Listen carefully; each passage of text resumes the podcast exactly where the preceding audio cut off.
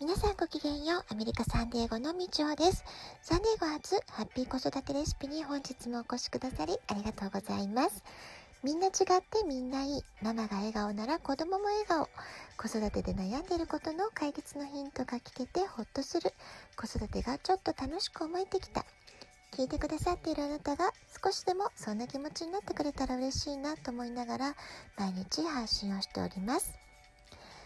先週まで日中30度近い日もあったサンディエゴなんですけれども、まあ、今週はね、すっかり朝夕冷え込むようになってきました。スーパーではオレンジ色のパンプキンね、かぼちゃがたくさん積み上げられています。11月のサンクスギビングのお料理に欠かせない真っ赤なクランベリーも店頭に並ぶ季節となりました。でアメリカはね、今、10月最終日の31日土曜日、ハロウィンの週末の、えー、午後ということなんですけれども、えー、日本の皆さんはね、11月のスタート、もう始まってますね。日本はかなり寒くなってきたというふうに聞いてますけれども、皆さんお元気でしょうか？風邪などひかないように暖かくしてお過ごしくださいね。さて、ハロウィーンの夜、えー、10月の2度目の満月をブルームーンと呼ぶそうなんですけれども、まあ、その 2, 2, 回目のね、満月が見られるということで、えー、サンディエゴはこのところ秋晴れの日が続いていますので、綺麗な満月が見られるんじゃないかなと楽しみにしています。ちなみにこの 1, 1ヶ月の中で2回目2度満月を見ることができるっていうのは23年に1度の割合で大変珍しいそうなんですね。でしかも今年のようにハロウィンと満月が重なるのは約19年に1度という、まあ、相当ね、えー、ないチャンスっていうことなので是非ね満月を楽しみたいと思っています。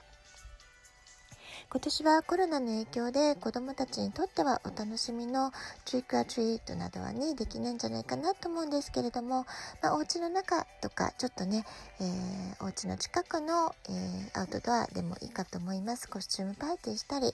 家族で、えー、綺麗なお月様、ブルームを見上げたりね、楽しい時間を過ごしてほしいなというふうに思っています。で、満月の日っていうのは月のエネルギーが最大限に高まっているそうなんですね。ですので、えー、せっかくの自然の恵み、月のエネルギーを上手に使って過ごしてほしいなと思います。ただね、注意点もあります。満月の日は吸収しやすいので、食べ過ぎ、飲み過ぎは避けた方がいいってことなので、えー、ちょっとね、ダイエットしてる方なんかは特に気をつけた方がいいようです。逆にね、嫌なこととか忘れたいこと、罪悪感を手放すのには最適な日と言われてるそうなんですね。で、それから、えっ、ー、と、満月のエネルギーを自分に取り込むセルフヒーリングとか、月光浴、瞑想をするっていうのはとても、えー、最適な日だというふうに言われています。それからね、えー、今月はすごく頑張ったぞとか達成感を感じたよっていう方はね、えー、その感謝をね、お月様に、え伝えるっていうのもいいそうです。皆さんがね、ピンとくるもの、お好きなものをぜひね、せっかくの、え貴重な満月の夜ですから試してみてください。さて、えーと、それからね、報告がありまして、水曜日のファイナンスセミナーのことをね、えー、先日、えー、ご案内、告知ということで、このラジオトークでもさせていただいたんですけれども、えー、今日はその終わった後の報告をね、少しさせていただきたいと思います。えー、今回のセミナーは結構急な開催決定だったんですけれども、えー、急な決定にもかかわらず、えー、アメリカはもちろんのこと、ドイツ、日本とね、世界各地から83名の方が参加してくださいました。で日本の方はね、明け方4時半とかだったと思うんですけれども、まあそういったね、えー、明け方にもかかわらず参加してくださった方がいたってことで、本当に感謝しています。このラジオトークを聞いてくださっている方の中でもね、えー、セミナーに参加してくださった方いらっしゃったかと思います。本当にありがとうございました。で、私がこうしたファイナンスセミナーの仕事に関わるようになった経緯っていうのはね、えー、88回目のラジオトークの方で、えー、経緯をね、まあ、裏話というかね、お話しさせていただいてますので、もしまだ聞いてないって方は、よかったら88回のトークを聞いてみてください。で今回のセミナーを開催する、まあ、そして私 MC ね司会進行させていただいたんですけれども、まあ、それをきっかけにしばらく連絡を取っていなかった方とね連絡を取り合うことができたりですとか、えー、久しぶりにねあ元気だったっていうねお話が弾んだりですとか、えー、それから、えー、お友達がさらにそのお友達を呼んでくださってたくさんの、え新しい出会いにつながったりとかですね本当にご縁が広がって、えー、素敵なことの連続が起きたんですね。でそれもこれも始まりはこのラジオトークだったんだなっていうふうにね、えー、思うと私個人としては、まあ、大変ね感慨深いものがあった1週間でした。で以前ビジネスメンターの方にねこんなことを言われたことがあります。情報も人もお金も全てのものは人が運んでくるだから人と人とのつながりとか人との出会いっていうのはとても大切なんだっていうね、まあ、そういうことを教えていただいたことがあるんですね。で私自身、えー、私の父が座右の銘にしていたのが一期一会っていう言葉だったんですけれども、まあ、その言葉は私も父から教えてもらって、えー、すごくいい言葉だなってことで大切にしてきた言葉なんですけれども本当ねこれまでの人生の中でもこの一期一会は大切に胸に刻んで、えー目の前にいる人と楽しい時間を過ごそうとか目の前にいる人をどうやって、えー、あの喜ばせようかなってそういうことを大切にしたいなと思って、えー、これまで生きてきたんですけれども、まあ、改めてね、まあ、そういったことを考え直すというか、えー、ご縁って不思議だなとかありがたいなっていうことをね考えて過ごした1週間でした。それからねもう一つねえー、スティーブ・ジョブズのスピーチも思い出していたんですね、えー、皆さんもこれは有名なスピーチなのでご存知の方も多いと思います。スタンフォード大学の卒業式で行った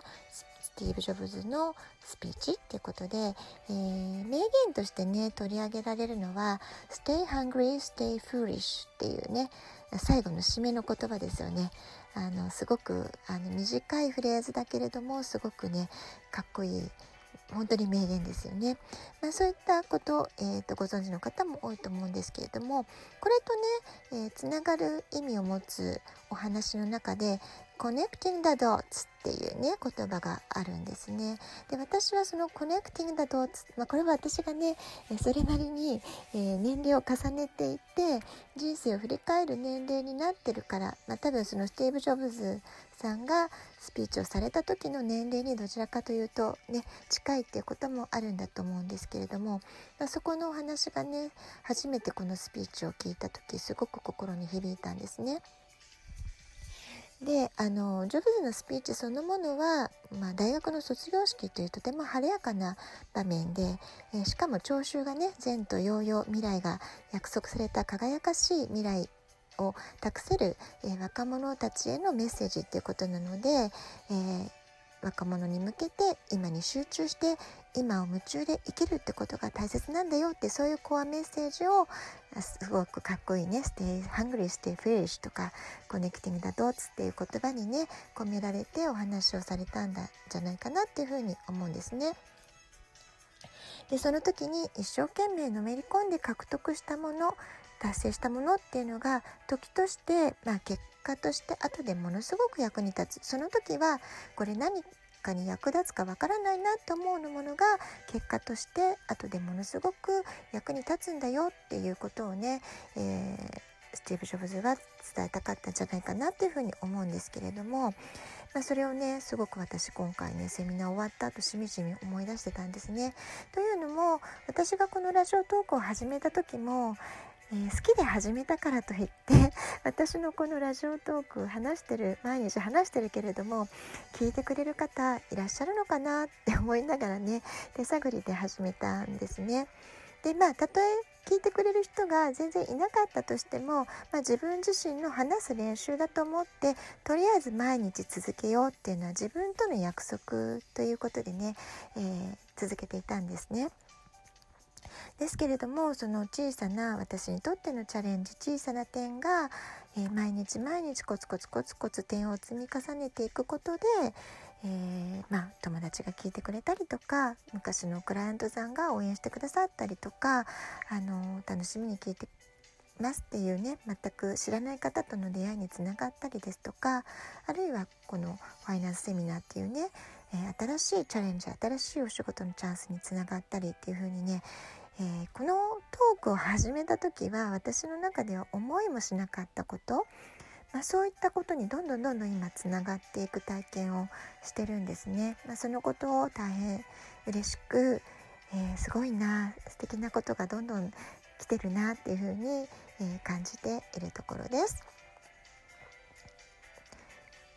はい、今日はあのセミナーの報告とこのラジオトークの関係っていうことでねちょっとお話をさせていただきました。えー、今日は、まあ、ハロウィンナイトっていうことでね、えー、皆さん楽しいハロウィンを過ごしていただければと思います。あの日本の方はね、えー、もうハロウィンナイト終わって11月のスタートということで、えー、今年もあと2ヶ月になった最後の2ヶ月をより素敵なものにしていただきたいなと思そんな気持ちを込めて今日はお話をさせていただきました。は